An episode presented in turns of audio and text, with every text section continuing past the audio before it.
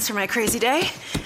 My packed commute, all those unread emails in my inbox. But I'm getting stronger, faster, and pushing myself further every day. I don't care if I'm not like everyone else. This punching bag is the best way to end my day.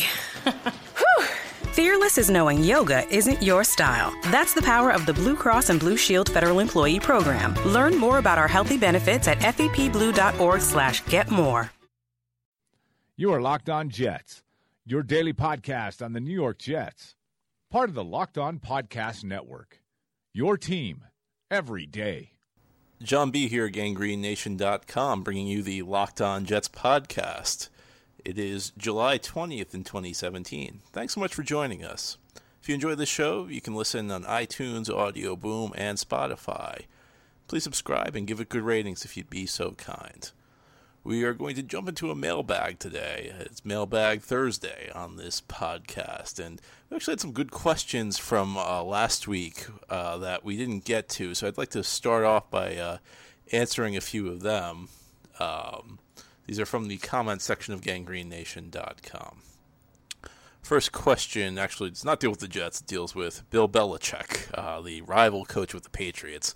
Bill Belichick is the greatest coach in the history of the NFL. Is that statement even arguable?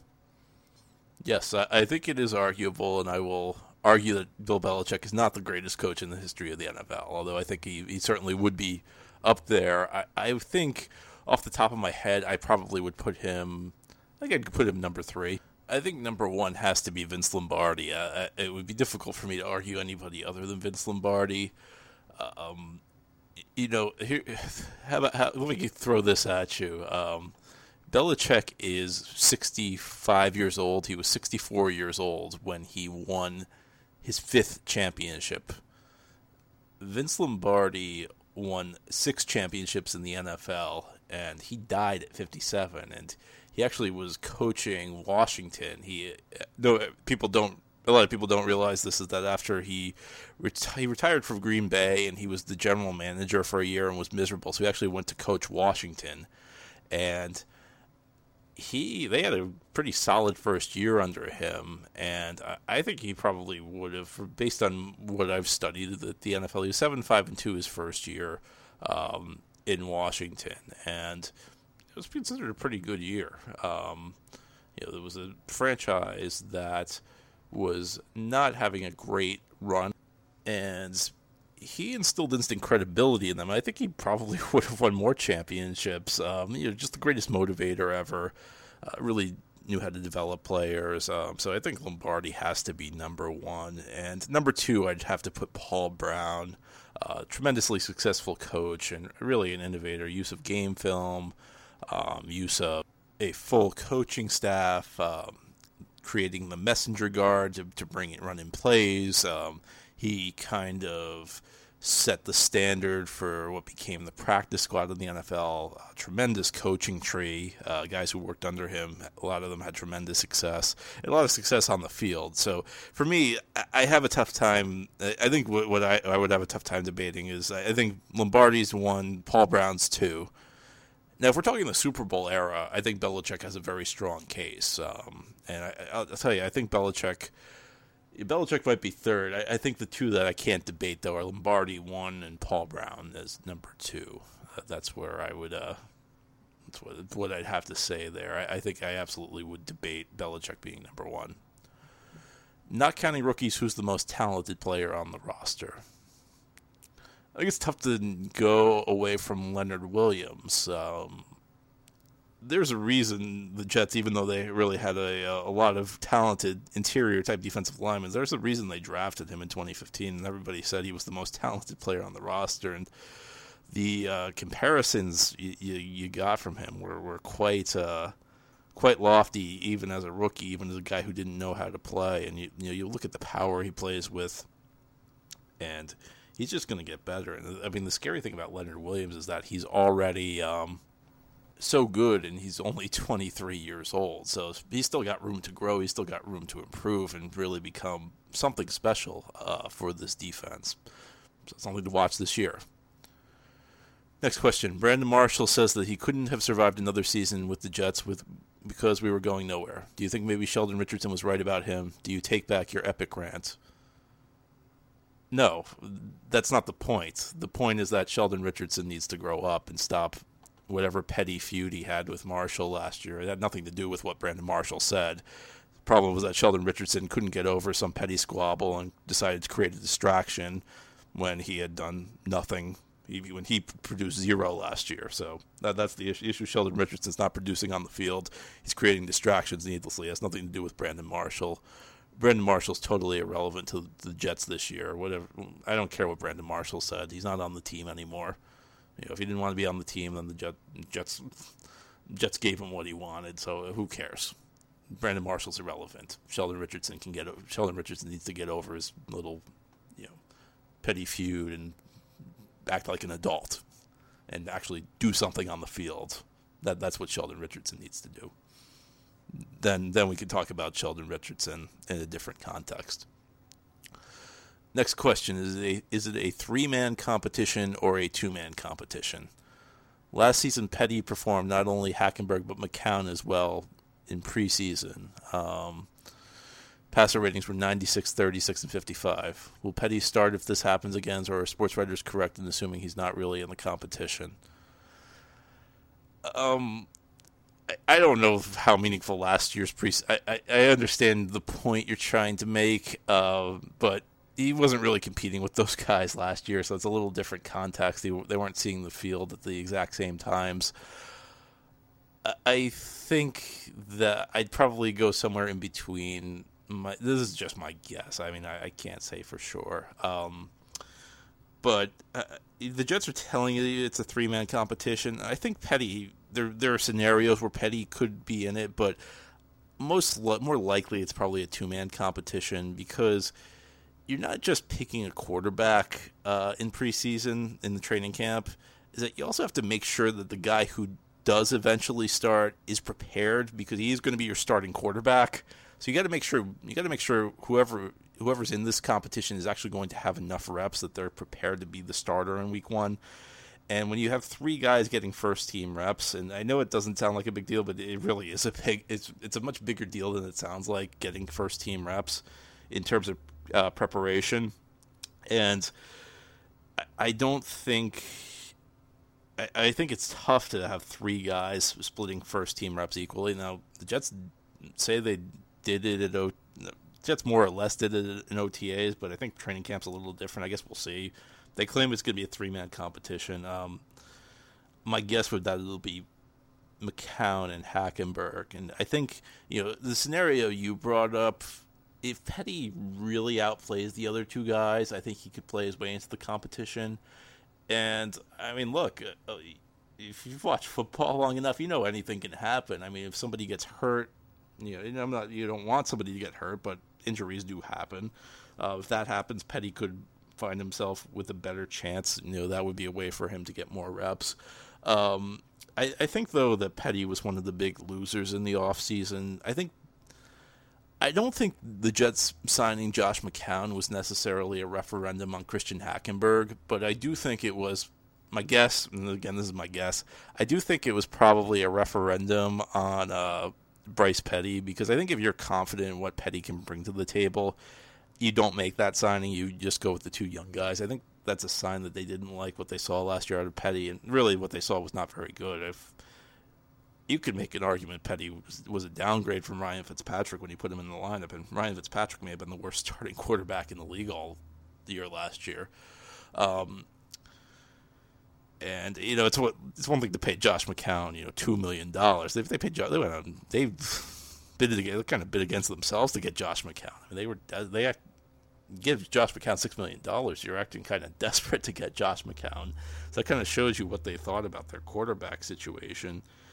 And my, my guess is McCown's probably going to start week one. I think the way these things usually work is when you got the young guy and you don't think you're going to have much of a team. And, you know, I've watched enough, I've, I've, watched a lot of NFL, so this is just my, my take on it. I've seen teams in different situations, the way they respond. And I, my guess is that they'll start McCown because you, if you don't think you have much of a team, putting Hackenberg in the lineup from week one, you're kind of setting him up to fail and you're setting him up to take the brunt of the criticism. Meanwhile, if you, you start McCown week one, then you can put Hackenberg in after the team's fallen out of the race. He, there's not a lot of pressure on him. He's not going to be blamed for the team's struggles, and he will, you know, he'll you, it'll pretty much be can can the young guy spark the team, it'll be that type of deal. You know, I think back three years ago, the Jets in 2014 they had signed Michael Vick in the offseason, and in retrospect, I think what they, you know, what you would have done probably is you would have started Vick at the beginning of the year. Jets had a terrible team that year. Vick would have not played very well because Vick was pretty much finished at that point. Um, team would have fallen out of the race. Then you could have put Geno Smith in, and Geno wouldn't have, would not have had any pressure on him. And you again, you would have had that element: can the young guy spark the team? Instead, what they did was they handed the job. They essentially handed the job to Geno Smith. Geno went out and struggled, and it's really I think where the fan base turned on him. He really probably destroyed Geno Smith. I, I mean, I don't know if Geno would have been a great quarterback either way, but the way they handled Geno was just. You could write a book in how not to handle a young quarterback with the way the Jets handled Geno Smith during his four years with this team. And uh, you know, I think that was an example. So I think that's probably now. Would this be the way I'd handle it? No, I would. I would not have brought McCown in in the first place. But that's beside the point. Now McCown is here, so I think that's probably the way they'll handle it my guess is that it's more likely Petty is cut than it is that he starts. But I do think that there's a chance he starts. I wouldn't say that there's zero chance that he starts, but I think of the three guys, he's got the longest road to get to the starting job. I, I think it's tough, tough spot for Petty. I think that if McCown was not here, then he'd have a much better chance. But the Jets bringing in McCown probably bumps Petty because usually what you do is you have the the quote unquote stable veteran in McCown, and I don't think McCown's a stable. Yeah, I keep reading about McCown's a game manager. The Jets wanted a game manager, and I, I mean, McCown takes horrible sacks. He throws terrible interceptions. This is what sense is this guy a game man? What that's the way he's viewed, and um, you have the young guy who will step in when he's ready. So I think I think Hackenberg. I think if all things are equal, McCown plays. I think Hackenberg, if he goes and lights it up in preseason, he'll probably play. And Petty needs to needs something dramatic to happen to to play. Next question: Is there a player on offense to build around right now, or only question marks? Winters and Enunwa.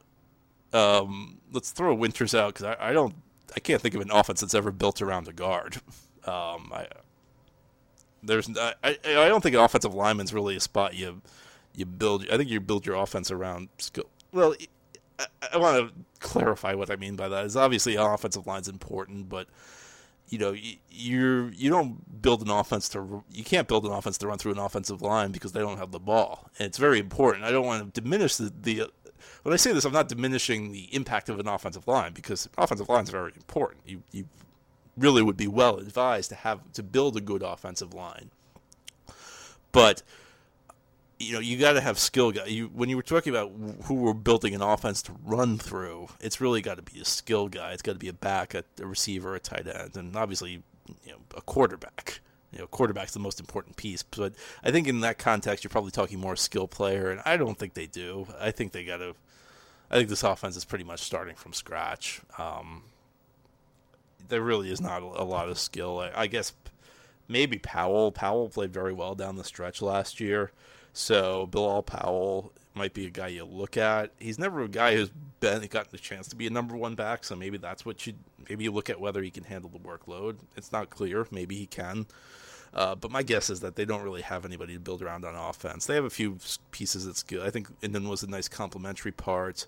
My guess is Powell is probably more a complementary part than a go-to guy you'll see what you have in Anderson, you'll see what you have in these other young receivers, but you don't really have a lot of. I don't think you have any blue chip talent at the skill positions right now, and that's one of the reasons. You know, you go back to that last question, and if the Jets really believed in Hackenberg, I, I, you probably would have kept one of these receivers. You wouldn't have given Hackenberg such because it's very difficult to they have a lot of young receivers, but it's very difficult to develop receivers at the same time you're developing a quarterback. You can develop receivers, you can develop a quarterback, but to do these things together is very tough. And you've almost put Hackenberg in a no-win situation by the uh, way you've handled the offseason.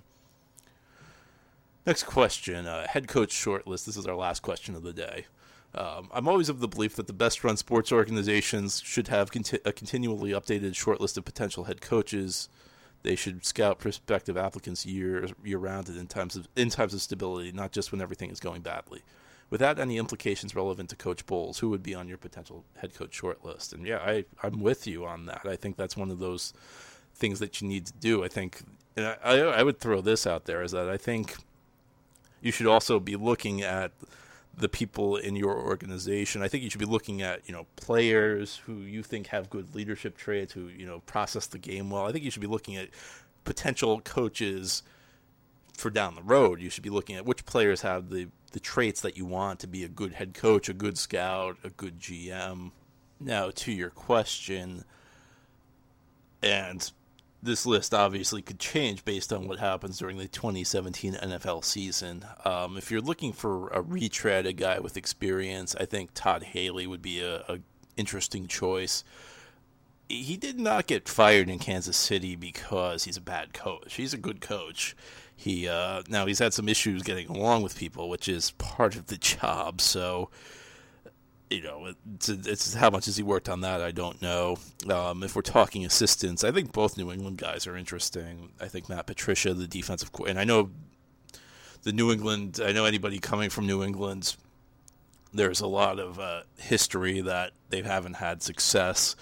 Uh, guys from Bill Belichick's uh, circle have not had success branching out, going elsewhere, taking on bigger roles. But I think both these guys could be exceptions. I think Matt Patricia you know, obviously he's got that engineering degree, but you look at um, you look at some of the stuff he's done there. You look at and there's not a lot of talk that comes out of New England, but if you look at some of the things people will say about him, he seems like a guy who really pays attention to the little, little, the little details, and I think has potential to be a, a, very good head coach. And then you have Josh McDaniels, a guy who's really impressed me by the way he's handled things after a really disastrous start, d- disastrous stint in Denver, where he got a job a little too young, went in there and really alienated a lot of people. He's he could be a head coach now if he wanted to in the NFL, and he's decided to sit back. He's um, decided to really wait for the right opportunity, which now that might mean that the Jets are not the team he's going to look for.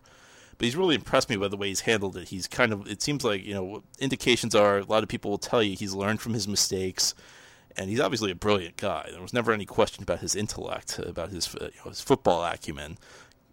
I think you know he's he's come more he's more mature. He's learned from what happened in a lot of ways, and people will a lot of I'm not the first one to say this in a lot of ways, um, his career arc may resemble Bill Belichick. Belichick had a similar situation in Cleveland where he was too young. He alienated a lot of people there.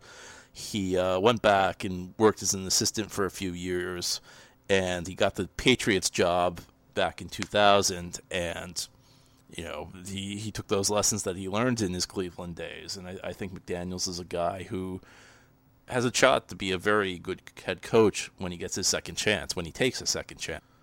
Also from the uh, recycle pool, Jim Schwartz, who's uh, with the Eagles, or you know, was, that's another guy I think has earned a second chance. Um, you know, uh, took over the Lions, actually got the Lions from 0 and 16 to the playoffs in just three years. 0 and 8, it's 0 and 16 2008, and in the playoffs 2011. So it's another guy I think uh, could get a look. Uh, Teryl Austin's a guy whose name constantly comes up. He's been coming up for years, so that's another guy. Um, so those would be some names off the top of my head that I would look at. Um, the question finishes with I'd ask the same for GMs, but whoever's asking this doesn't think I can come up with GM candidates. I, I can though. I there are a few guys who interviewed with the Jets last time who I think would be worth a look. Will McClay, Will McClay of Dallas, uh, George Patton of Minnesota, some other guys I like, Duke Tobin of Cincinnati, Eliot Wolf in Green Bay. I mean, those are guys I'd look at for GM. So, I mean, I mean, who do you heck? Who do you think you're talking to? I, I can name you some GM candidates. Um, so that that's where I'd go. Um, so anyway, thanks for your questions. Uh, this has been the Locked On Jets podcast. I'm John B. GangGreenNation.com. You can subscribe to the show, iTunes, and Audio Boom. You can listen on Spotify, and please give it a good rating. Until next time, take care, everybody. We will chat again Friday. Is democracy in danger or decline? Condoleezza Rice, William Galston, and Carlos Gutierrez and others take on this question in the fall edition of The Catalyst, a journal of ideas from the Bush Institute. Surveys show Americans place less trust in institutions like the media and business. Others contend America has faced far more challenging periods and emerged strong. Leading policymakers, Bush Institute experts, and respected journalists take on this debate. Read about it at bushcenter.org/catalyst.